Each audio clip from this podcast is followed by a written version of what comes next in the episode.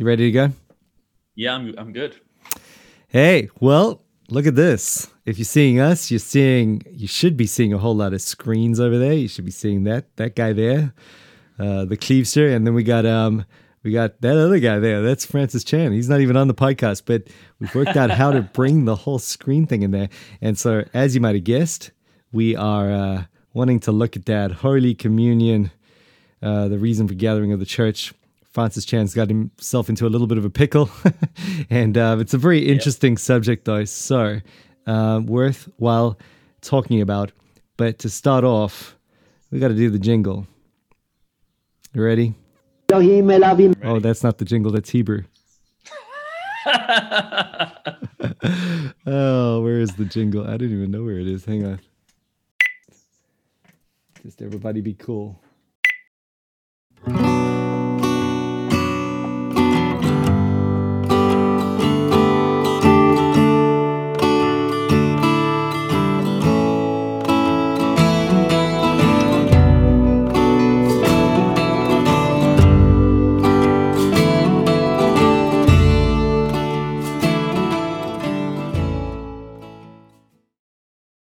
All right.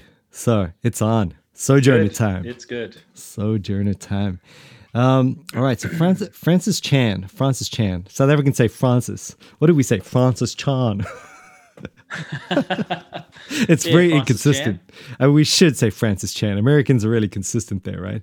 Um, well, based on what he's saying, we could call him Frankie Chan after the after the Pope. Ah. yes, Frankie Chan. Although have, my sympathies lie with this guy. The problem, okay, so I know we haven't even played the video for anyone who is not uh, up to speed on this, but I'll just say this up front. Um, the, I mean, I think you know, you know what it reminds me of. This whole thing reminds me of, uh, like a when you're you're living in that charismatic, crazy world, and you know you you realize, like, let's say, uh, oh wait a minute, it's not sola scriptura, it's sola scriptura, and that means tradition is important. And then and then you become a Roman Catholic. You know, it's just like one, two, skip a few, exactly. all the way. You know, so and, he and you said you're in sympathy with that. No, well, I'm in sympathy with with with uh, being a charismatic, realizing that you've been, you know, ah. uh, without tradition or something the whole way. To use the analogy, um, but in this case, of course, it's the Lord's Supper. I mean, you know, a lot of, I mean, what he's doing is he's identifying a very uh, real lack and messed upness about uh, you know evangelical Christianity and you know even even Baptists. Let's just go there and say Baptists, uh, uh, Reformed Baptists. Even you know you just don't have the place given to the sacrament that that really you you need to have at some level. Um, and then you know there, there, there will become I think there will come an inevitable starvation of some sort, and unless you're aware of the various sort of points uh, you know, that have been worked on, you, you you might make an extreme move, you know, and and Francis Chan has always struck me as quite an extreme character. You know, he's always like, I'm going to quit yeah. my church so I can just, you know, I mean, normally pastors go, listen, I need a, I need a week off. I need to think about it. Um, but he needs to quit his church or replant it or whatever. So he seems like quite an extreme guy. Um, and that's playing into all of this. But maybe we should yeah. just try running the video before yeah let's talk. run it and then make let's comments. run it because otherwise we're just gonna um, and if he says something particular i should be able to stop it here and hopefully everyone yeah. is seeing this too or hearing this if you're listening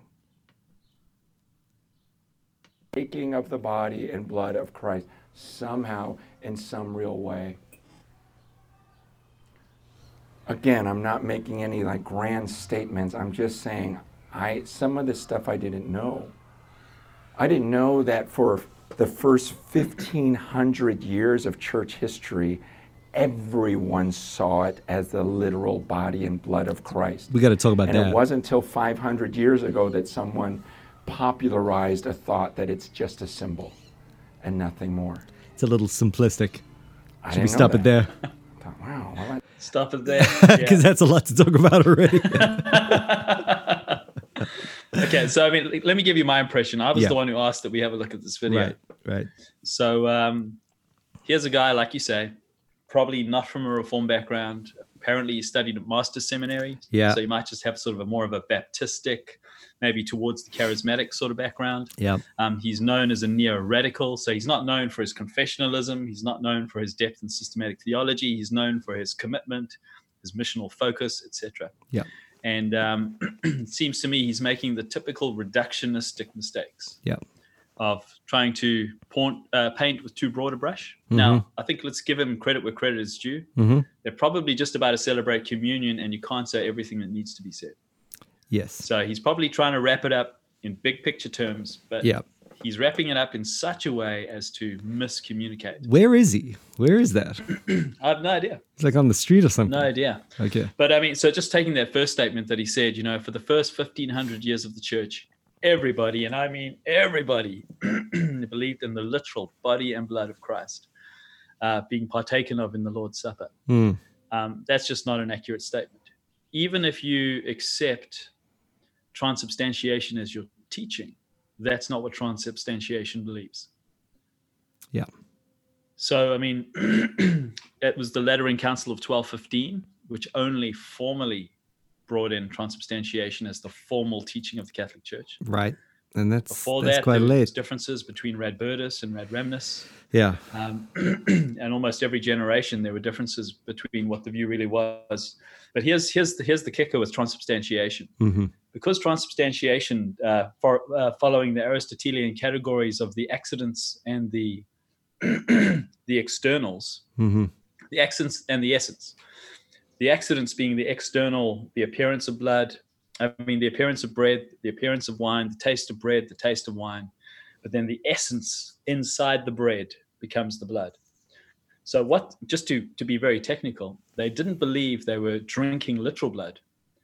They believed that they were drinking not the accidents of blood, but the essence of blood. Mm. Mm. And so it wasn't literal blood in the full blooded, excuse the word, Yeah. uh, sense of the term. yeah. And likewise with the bread. Mm. So even that, even that much, it's it's just lacking nuance. It's an Right. overstatement. Right. Um, it's painting with too broad a brush. Yeah. Yeah. True. And so it's set up for, I mean, it's not like that's the thing that he's ultimately sort of trying to prove you, or, or it's not what he's ultimately driving at, but it's just kind of, you know, I think what it does do is it makes you think, okay, well, if the if the broad brush is being used at that level, probably the solution, um, it, you know, or at least the, the solution that he's hinting at doesn't need to be with such a simplistic broad brush either. And there's probably more of a fine tuning solution uh, or nuanced Yeah. solution. If the if the uh, you know if that's if that's the way he's approaching it, you know, which I, I do in fact think is the way uh, you can un- Probably, he's probably this. trying to say something like, "Hey guys, there's there's more than a memorial going on here. Yeah, exactly. There's more than a remembrance." Uh, right. And to which I want to say, But Amen. he's you gone know? all the way over Exactly. past Calvin, Right. past the Reformation, and glorified the medieval era and said the Reformation got it wrong. Right. And then, I mean, even down to the architecture, the thing that we really glory in, you know, with the moving of the altar and the pulpit and everything. So, anyways, let's keep going because uh, Yeah, it yeah. gets into that. Oh wait, one more comment. One more okay. comment. Yeah. Yeah. So 500 years ago, the memorial view came in. Right. And so is is he painting now with a different brush that everyone since 500 years ago has memorial view? Is he heaping Calvin in with that along with Zwingli, Yeah. with Well, Luther? I mean, what's he doing? What's he saying? I mean, I mean, he doesn't even is he mention. saying let's go back? right. I mean, I'm confused. Totally. yeah. It must suck to be Francis Chan. Ma- Imagine, like, you know, you got punks like us trying to, like, look through his video. He's I just said like, to a friend today, I said, you know what we're going to do today in the podcast? We're going to tackle a big name so we can feel better about ourselves. Because every now and then it's just good to bring a big guy down so we feel big. yeah, exactly. No, I mean, uh, I'm just seeing that video next. I don't know if you can see it on the screen share thing, but uh, is uh, Francis Chan Catholic or something? So, I mean, obviously, it's created such a stir. Um, I mean, he's not going Catholic, right? It doesn't it doesn't indicate that from the video. But the thing is, um, you know, you could see how it would perhaps appeal to you. You already, I mean, you see a movement towards liturgy today, you know, and um, and it's almost a reaction to the starving of evangelical uh, churches from any sort of connectedness historically or tradition, or and um, there's much in what he is saying that I really like and I think is a great point. So I, I you know I want to make sure that we get to that as well, not just pull the guy down. Uh, but sweet. anyways, let's let's keep going. something to consider. Um, And, and I, while I won't make a strong statement, I will make a statement about this. It was at that same time that for the first time, someone put a pulpit in the front of the gathering. Yeah. Because Ambrose, before that, it was always the body and blood of Christ Yeah. that was central to their gatherings. For 1,500 years, it was never one guy and his pulpit being the center of the church. It was the body and blood of Christ. All right. Now, I mean, I think that's a good point. I like the point. I think this is why we do weekly communion. This is why our church needs liturgy. This is why, you know, it is more, it's not just about the preacher, right? And I think, you know, to just start off maybe on a positive note this time around, uh, certainly, I mean, imagine coming from that MacArthur kind of environment where you've got 20,000 people. I mean, it's all about MacArthur, whether he likes it or not. Yeah. It's, there's no confession reeling it together. There's no anything. It's just about MacArthur. It's about this one dude and anyone who can preach like him. And um, look, you know, as as good or you know, ma- massive props to MacArthur be, for being able to handle that weight and not crush under it over the years.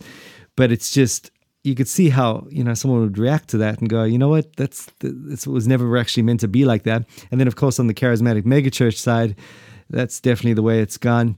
And um, and you know, I mean, Acts twenty nine, it's part of the culture. Yeah. Um, I think even Banner of Truth, and you know, uh, those guys. It's just there's always a big sort of person theologian at the center, and um, and so I think I think you know one of the things. So you know one of the things just this recent holiday.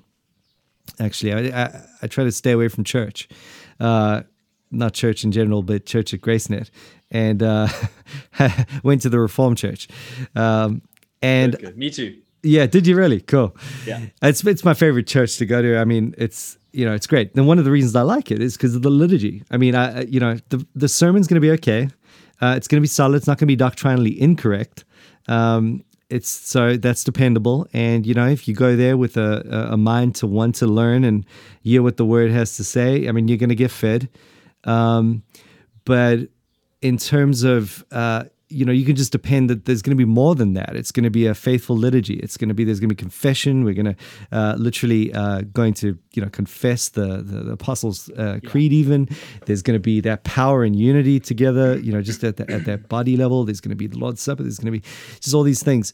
And um and you know you i think you feel it when you have a church that doesn't have a pastor or a church that perhaps the pastor is you know going through a difficult time or perhaps just is weak in pastoral ministry or preaching ministry and the church can still flourish um, and, and you could still get excited about going to church and, and want to worth, worship together. Um, it worries me. It worries me when when the whole culture today it is it's just we can't get around it but the whole culture is just around one massive guy and if the sermon isn't absolutely amazing then you know it's like why even bother Yeah. go to church? Just rather download a better sermon or something like that and so yeah Yeah. I mean, uh, let me just agree again with the emphasis. Hmm. I mean, I think you and I would agree that the Lord's Supper would be the climax of the service. yeah You know, we're building it up to God authenticating His own word with Mm. the symbols, mm. with the in- engagement that we have with Christ in the supper. hmm Um, and so it crowns the preaching of the gospel Mm. as God in His own hand puts His signature on it Yeah. in the in the Lord's Supper. So I mean, from that point of view, I completely agree. I remember going to a church recently where uh, you know the communion thing was just sort of a let's just throw it out there, and it was sort of it was even before the preaching. It was sort of it was tacked on as a, a little devotional thing that went on during part of the service, but it wasn't given its due. And so from that point of view, I'm with Francis Chan. I want to I want to give it a proper emphasis. I want it to be held up in the life of the church. It Yeah. should be the crowning aspect of our worship um, on the Lord's Day. But yeah I do think he is overstating the case. yeah well as soon as we go into architecture in general i don't like it you know any kind of architectural argument for me just just freaks me out a little bit you know because everyone tends to overstate everything at that level uh, firstly, I don't even want to place stocks, uh, stuck like that on on any kind of building to begin with. Uh, so maybe it's just the church planter in me, but we move from building the building, and you know, I'm not going to re- not meet in a building because it has some sort of architectural feature about it, or you know, it just feels like it. You're opening the door to all sorts of trouble that way. Um, So whether it's got a stage or a pulpit here or whatever, I mean, basically the thing Yeah. is, you want you want a place. How do you make the Lord's Supper central? Well, you do it frequently. You give it a, a, a, a prominent place in the liturgy. You you know how do you make the word central? Uh, it doesn't really matter. I mean, obviously you have to stand in a place that's going to work, but but you know it, it's more like the time you, the culture around that, um, you know, the understanding around what's happening, the the reverence involved. Um, Yeah. it's it's not. Isn't it? A, isn't it a, uh, maybe a false analysis to say that it was the Lord's Supper being replaced with the man, as opposed to a rediscovery of sola scriptura and placing the word back at the center of the worship? Yeah. Well, that's that what that was the main thing that had been lost. and architecturally, and so that's what was being represented for sure. Um, yeah. you so know- I mean, maybe he's picking on celebrity Christianity, but Yeah. you know, was that really what was going on at the time of the Reformation? That we are trying to exalt the celebrity? Yeah, it's Yeah, interesting. that's- Um, Luther didn't do that, right? The Lutheran churches don't have the. Do they have the pulpit off to the side? I think they might. Yeah, uh, most Anglicans, Lutherans, Yeah. all the old churches, Which was never is- put in the middle. Yeah, exactly. you know, so th- that's something to um, think about right there. But I do know. I remember in um, preaching and preachers. Um, Martin Jones makes a big a big deal of this and says, "Listen, we got to have this pulpit in the middle. You know, we got we got to make a big giant pulpit, basically, and um, and for that reason, just we want to make sure that the word's always central. Um, and that's fine. We agree, but as long, I mean, again, it, does it have to be an and or thing? I suppose is my one. One of the setups Yeah. that I really like, if we're going to talk form and function and architecture and that sort of thing, in a lot of the Reformed churches, you see the the, the pulpit and the table, the same sort of thing. Uh, And if you you know what I'm talking about, it's got like a big, usually a big giant pulpit, and then it's it's sort of extended into a table, and then the Lord's Supper will be there the whole time. So the the supper is administered from the same place. The word is preached. So you've got some powerful symbolism going on there. In which case, you know, you, the whole thing, if that's happening weekly, the whole thing becomes almost a moot point. You know, um, Yeah. but but I suppose the problem comes in even in Reformed churches, and sometimes the supper only gets celebrated, you know, once a year. Quarterly sometimes, yeah, and that's um, you know, you're gonna you're gonna uh, you know bring about the same sort of sense of starvation. I think frequency is an issue. Yeah, frequency of the Lord's Supper. What's happening in the supper? Um, Yeah.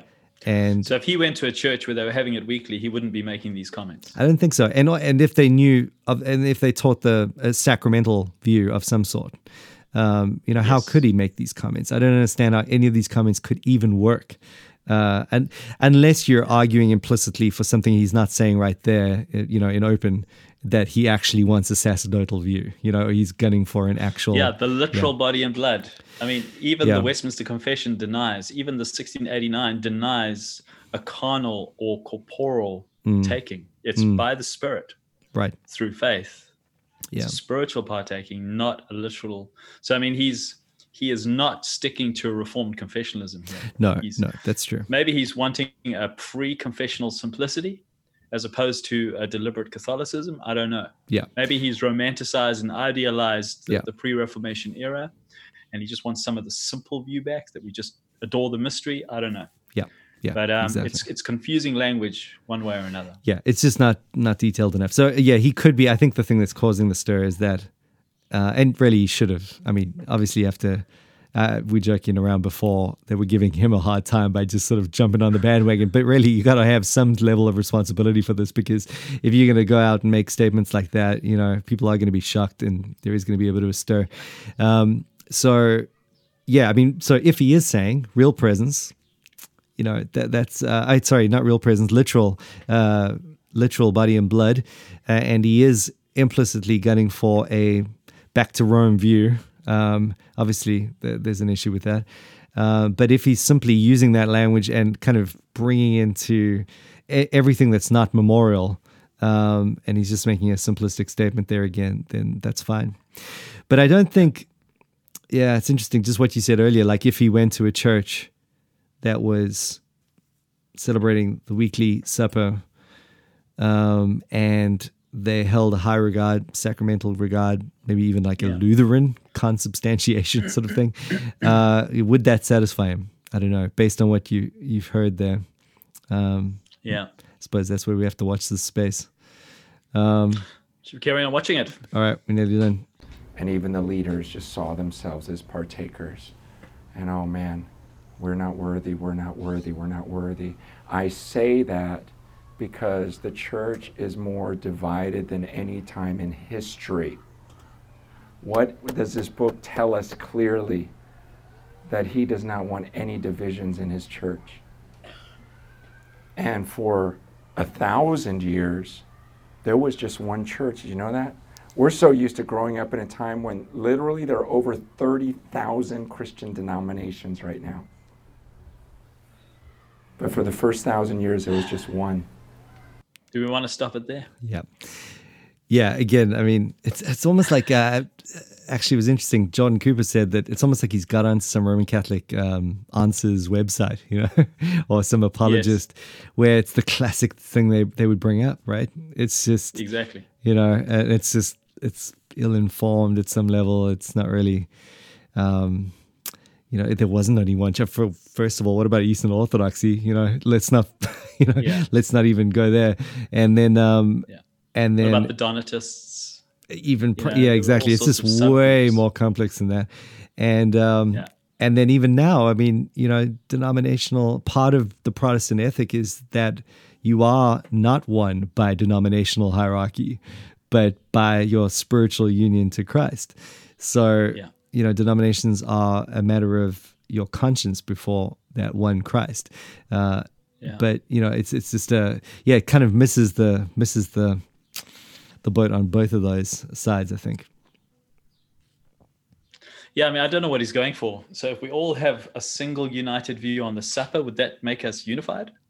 exactly What's what's what's what's he what does he believe? it's like- It's like coming back to a Roman view of the supper would reunite the church and all Yeah. denominations would go away. right I don't, I don't know. I don't No. know what he's saying.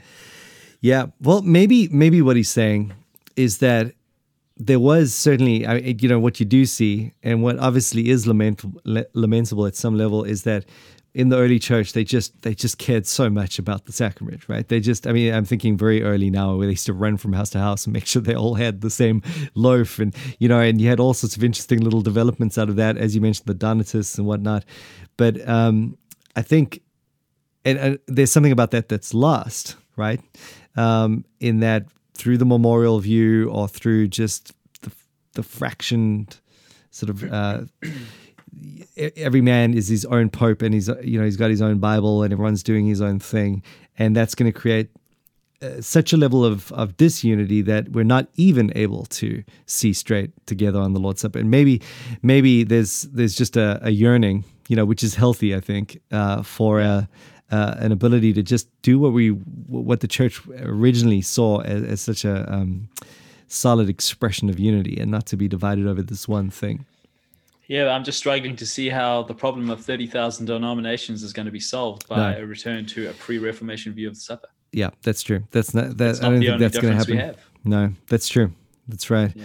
Um, and of course, it's it, it's not going to happen either. That's the big thing, you know. So it's almost like it, it, you know, and this is it comes almost down to that basic Roman Catholic, or even like sometimes you're talking to a Watchtower Society guy who makes this critique of, look, this is why I'm not a Christian. I'm a Jehovah's Witness because, you know, we have one organization and um, and you know that kind of critique. Uh, the thing is, I mean, it has to. Is it? Was it ever a realistic thing? Was it ever on the cards? Did uh, did Jesus ever want one, you know, monolithic view and hierarchical Yeah. structure? I, it just doesn't. It doesn't strike me I as mean, my realistic. understanding of, of Jesus' high priestly prayer when he prays that we would be one as he is one. My understanding is that that prayer was answered on the day of Pentecost. Amen. And that is objectively the case. Yeah. yeah. One as at least in some analogical way in which the Trinity are one. We have a spiritual union with one another as we have spiritual union with Christ. In, in the way in which the Father, Son, and Spirit, we, we have an analogical union to their union within Yeah. the Trinity. It's got to be the way you um, view it. Yeah. That's a com- that's something that God does. It's a prayer that God answered, and it's not something that we can create. No. Agreed. And so I think he's assuming a view of unity here, which I think is part of the Roman Catholic apologetic. yeah, that's true. And somehow he snuck it into his discussion here, and it's it's confusing. It is, yeah. Um, you know, because you want to resonate with the yearning for unity, of course. You know, um, even beyond that spiritual reality, it would be great. It would be great if everyone was united. And as he goes on to say, you know, everyone's sort of excited about being, uh, you know, receiving this being with Jesus around, you know, worshiping in the church. I mean, of course, who who doesn't want to see the whole world uh, excited about that? But you know, I, one of the things is just even um, culturally, like just just having bounced around a few cultures. You know, you get as soon as you start saying, "Hey, we've got to have this one like church structure," it's just impossible to work out. It one culture needs to dominate, and and then you have this you know this form of, of, of Christendom that you that you basically saw for a thousand years, which wasn't healthy. Yeah. I mean, it's not good when you go to uh, an Indian church or an African church and you see them wearing obviously Italian looking sort of you know garments and and uh, you know just embracing a tradition that's really not what the Bible asks them to embrace, but. And, and that's inevitable. You have to go in that direction if you're going to kind of bring it all together at the institutional level. I think, I suppose, just being Baptist, being Protestant, it was one of the best things that happened when we finally um, decided, hey, you know, let's let each, let's let the unity be where it needs to be in the spirit. Let's uh, do what we can to express that unity, um, and you know that's going to look differently depending on the conscience and what we can do as we stand and before uh, stand and fall before our own master, uh, and what what what is you know how are we able to join? Well, that's going to depend on where we are, how many churches are around us, what kind of churches, what kind of setting we're looking at. It's just going to look vastly more complex than any um, obviously, look, this is the one church, there's the one guy, there's the one sacrament for you. It, it just couldn't be what the New Testament is talking about, in my view. Yeah. Yeah. Yeah. No, I agree. Yeah. Um, all right, cool. Let's, uh, let's, we got about, speed on. We got a few minutes, yeah. What was interesting is communion was at the center of the room every time they gathered, and it wasn't a pulpit. It Sounds brethren. Preached after studying in his office by himself for 20 hours. See, right now we've got guys like me that go in I wish he had studied study. for 20 hours. You know, that, that's what I was doing for years. Meanwhile, other guys went in their rooms and studied, and then we started all giving different messages so many contradicting each other. And pretty soon it's like, well, I follow Piper, I follow Chan, I follow, you know, it's just like everyone's following different guys. Should we stop it I'm there? saying I. Yeah. Do you think maybe that he is describing a, Christ, a form of Christianity that lacks confessional unity? Absolutely. You know, it's kind of what I was alluding you know, to a little bit earlier. So yeah, I was exactly. thinking, well, I don't I don't feel that problem that he yeah. seems to be feeling. Yeah, exactly. On, on a few yeah. different levels. At, at, you know, you got the sacramental view. It's important. I would I would hate it not to have that, so I can feel his pain at that level. Yeah. Secondly, I do hate the whole not having a confession thing. You know, it's just because you must, as we were saying earlier, it's either going to be John MacArthur or it's going to be this guy. What, what, else have you got? You've got the guy in the pulpit. So again, I feel the yearning. I, I, I, totally get it. And you know what? What strikes me about that is obviously he was at the center of attention, and you know I would have felt that at such a high impact level. And you know if if he wasn't feeling easy with it, you know, can you imagine trying to just keep going on that juggernaut? Yeah, it'd be horrible. So uh, you can tell he's kind of burnt in some ways, still trying to get over that. Um, but at the same time, um, you know, again, just what we've been saying throughout is sort of like one, two, skip a few, jump a million hoops. Uh, when yeah. when there's some solid options on the way, which really don't leave you with this feeling at all. Um, and so that's that's important to say. Um, it really is awesome. To, it's almost like a big plug for confessionalism, though. I think, uh, you know, it really does. Yeah, it's it's making the a case would have saved him from all of these mistakes. I think so. I think so. Um, it, well, at least it would have taken that edge off, you know, and then he could make some more sober-minded forward movement. You know, if, if he wanted to go Roman Catholic, I was, I was having a I was having a discussion with someone today, and we were talking about because uh, I tried to explain how you know, at least in yours and mine, and our Fellowship of Reformed Baptist churches, and in those influenced by Mike Horton and a few others, you know, we talk about the call to worship, the Word calling us, The hymns being the singing of the word, the giving being the supporting of the ministry of the word, our prayers being guided by the commandments and the promises of the word, the Mm. preaching being the exposition of the word, the the, uh, the Lord's Supper and baptism being the visible word, and the benediction being the word that sends us out with blessing Mm. and promise, so that we can obey the word in the coming week. And um, so he said, "Well, are you subjecting the supper to the word?" And I said, "Well." That- That's wrong-headed. You see, word and spirit always go together. And Yeah. if you have a view of the Lord's Supper that makes it magic over here, Yeah. something something that works uh, ex opere operato, hmm uh, in and of itself, without faith, hmm without understanding that it's a magical experience over there, then you're divorcing word and spirit. Mm. But if you understand that the sacrament of the Lord's Supper is a blessing because your faith is engaged, as your understanding is being engaged, as the as what is represented in the elements, you know, pulls your mind and understanding into what's going on, Mm. um, then it is simply another visible. It's another aspect of the word where word and Mm. spirit work together to bring it. So this this disjunction between word, the preacher, the pulpit, and the table, as if Mm. they're not intimately uh, combined. I just don't. I don't resonate with it at all. Yeah, it's um, the word. Yeah, I love the way we talk about the sacrament being the visible word.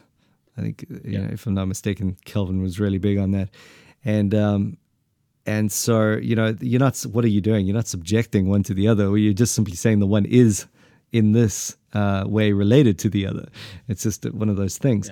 Um, but you know, hearing you talk as well, it, it kind of reminds me of you know, if we're not separating word and sacrament, we're separating word and spirit, and you know, we're it's almost like all these movements are just coming out of these false separations. We just just keep them. Yeah. You know, uh, it reminds me of of Sproul saying um, to separate a, a soul from its body is to kill it. To distinguish it is to do it no harm. And it's just Exactly. you know it's just distinguish people stop separating you know and um, and let's Stop just stop killing things yeah so you know it's um Yeah, and what about what about the comment that he made that you know this terrible thing that's going on today, where people are studying the word for twenty hours to for a sermon? oh that's what i was gonna say like That's that to me. That's the glory of the modern church. right I mean, Right. God has given us translations. He's given us commentaries. He's given Yeah. us Bible colleges. He's given us specialists. We have Right. the languages. We've got Right. this ability to get deep down into the true meaning of the word. hmm You know, and mine its depths. And he's pouring cold water on that. right right right and it's it's not even um, like i mean I'm finding is that to be very strange. Yes, and it's kind of to our shame that we're not studying more in some in some ways. I think if anything, the problem is no one's studying enough. I mean, you got the few guys there that are doing a great job, but in general, I think pastoral ministry is swamped. There's not enough culture to create that time for the pastor, and um, it's it sort of moves in. Uh, I, I wish it was the case, as you said earlier, that most people could get off and study for 20 hours, and you know, I think the world would be a better, better place if that could happen. Um, but you know, it's interesting if it wasn't for the literal body and blood piece um, it's almost like what he would be going for here is straight up Darbyism, uh, which is really the. Do you remember the whole thing?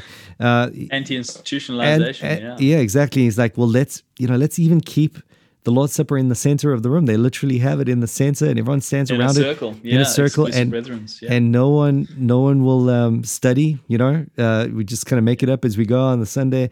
Uh, it's really just more about sharing around. It's almost like the only thing missing is is that the you know maybe who knows maybe he's going to start like a whole new Darby Brethren, um, you know, like transubstantiation. That I don't know if we've ever had that before. That'd be that'd be interesting. But uh, you know, And will it be every man preaching as well instead of just the one man? Yeah. Well, I mean that you'd have. I mean, look, if you don't have the one guy, the Bible is written in in a different language, in a different context, in a different culture. Unless you're already Greek, Hebrew, and you know have some strange pre-existent insight into those uh, worlds, it's going to take some study to bring anything intelligible out on a Sunday. Uh, otherwise, everyone's just going to get anemic. You know, um, and and you're gonna start. Your messages are gonna start getting stupid, and um, and you know that can carry you for a week or two. But you know, and yeah, I think you see this in some church cultures. It's just like, oh my goodness, really? You know, is this is this? You know, it's uh, really we have more hope of of turning to our study Bibles uh, uh, at that level. Um, so you know what maybe it's a monastic thing as well because i know he's got this big monastic sort of bent you know that uh, new monasticism and Yeah. He just wants to get away. It's got the hardcore um, charismatic thing in the background as well. And I really resonate with his spirit because, like, I think he and I are quite similar. That's Right. why I think I'm just seeing the mistake so clearly. right, Because I think I think in very similar ways. like freakishly Um, extremist. Just that overreacting, "Ah, kill Exactly. the whole thing and start again fresh, sort of thing. You know. Yeah, Exactly. Yeah, that's that's totally. And you know, again, like those guys are typically the guys that are super passionate about things, and you know, you really appreciate it when they're on something. But yeah, I mean, Neo also, radicals. It's the double double edged sword there. Yeah, totally. Um, all right. So hey, one more one more little clip here. I believe there was something about taking communion out of the center of the church and replace it with a gifted speaker. Not that that gifted speaker is not a part of the body of Christ and a gift to the body of Christ, but the body itself needs to be back in the center of the church. You guys, I've been dreaming about this. I've been praying about this, going, man, I would love it if one day in our country, here in the U.S., people understood the body of Christ, that they were just a part of it, and they got excited to gather and partake of the body and blood of Christ. And they celebrated together, and that's why we gathered. All right. So Just I just want to comment on the way he's pulling a fist. That's not how you pull a fist. all right, you give you break you'll break your thumb, right? It's a very important point. Very good tip right there. It's okay to preach with that fist, but if you're going in for the kill, you want to get there. um, so here's, here's, here's something he's saying that I think um, that I resonate with deeply, and just stepping right out of his own um, thing now on, on any sort of appeal to literal body and blood, but but seeing the value of confessionalism, and now thinking specifically about the the Lord's Supper and the sacrament and a sacramental view. And I'm thinking now of Calvin's real presence view, um, uh, which I think is is the best representation we have. Um, if we don't get that right, we're moving into an age now where church is going to be increasing. I mean, it's always been a struggle, right? To, to where is the relevance in going to church, getting people to church. But never have Yeah. we had sermon downloads the way that we have. Never have we had ways of coming up with pseudo community the way that we now have. And the reality is, the only thing, that, I mean, obviously, the whole church service is there as a means of grace but you can't click to receive communion you know and and and and pretend that you're at that church receiving the same blessing. Uh, that is a means of grace that is that is promised to the church. And uh, unless you have a view that can dig right into that and unless you're preaching something like that uh, really you know you're going to struggle to, to substantiate why you even need to come to church you know? Um, Yeah. And and I'm not I'm not trying. It sounds a little bit like I'm saying that we need to find a way to make church relevant. I'm not saying that at all. I'm just saying Jesus has made church relevant, and uh, the thing is, we've stopped we've stopped understanding why that is. We've made other reasons which are now crumbling. Uh, Francis Chan is picking up on that and freaking out about it because you know your gifting is only going to go so far, your megachurch is only going to go so far. At the end of the day, it is Jesus promising to be with His church every Lord's day. That is the thing that you need to come to church for, to hear from Him, to experience His presence, to be sanctified by Him. And if that's not happening, you know, And I mean, um, just a quick comment. You know, he said, you know, communion versus gifted speaker. On the day of Pentecost, when the people got saved, they sat under the apostles preaching. They broke bread. They did the prayers. You know, they had fellowship. Devoted. They gave alms totally. all together. It wasn't one or the other. It Well, was the thing is- wonderful full liturgy, not a, Yeah. a single Yeah. uh, centerpiece liturgy. Yeah, exactly. And you know, who who gives who gives the the, the presence? You know, by by you know, where the presence of Christ is mediated by the Spirit who gives the gift to the preacher. You know, it's the same Spirit and uh, the same the same goal to to show us the same Christ. So, um, you know, you can't set the one against the other. That's always a problem. But a helpful thing. So nice francis chan thank you so much for um for bringing it up i appreciate it i appreciate that this is the topic of conversation uh nick is thumbs down because um I'm a thumbs down one on this one. well I, I think I think he I think he blew it and he confused a lot of people. But you know what? His heart was right. do you know why Do you know why you think that? Why? Because you're also an extremist character. Yeah, but that's okay. And so obviously you're, you're going to jump too far. You're going to go too far in the other direction, you know? So, anyways, bottom line is I, I appreciate that this is being discussed and uh, it gives us a good opportunity to plug confessionalism, is what I'm saying. So we might not even be in disagreement there. anyway, so that that's a. But, but the point is this: the point, Mike, is this. Okay, no, but the point really actually is got to go to church.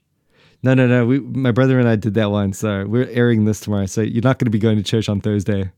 Um, No, no, gonna- I meant I meant on the Lord's. Day. Okay, on the Lord's Day, double up. Um, it's just like I just went through this whole awkward thing with my brother. He, you know, we've I was going to drop that episode in the midweek, and he made this whole big spiel about going to church, and I was like, I didn't even. We're not even doing I'll it. make a uh, I'll make a better spiel. You see, because Fra- Fra- the reason Francis Chan is wrong is because he doesn't have a proper ecclesiology. And so to get everything that he wants to emphasize, but getting it right, you've got to go to church. Ooh, mic drop. I like it. Go to church. And on that point,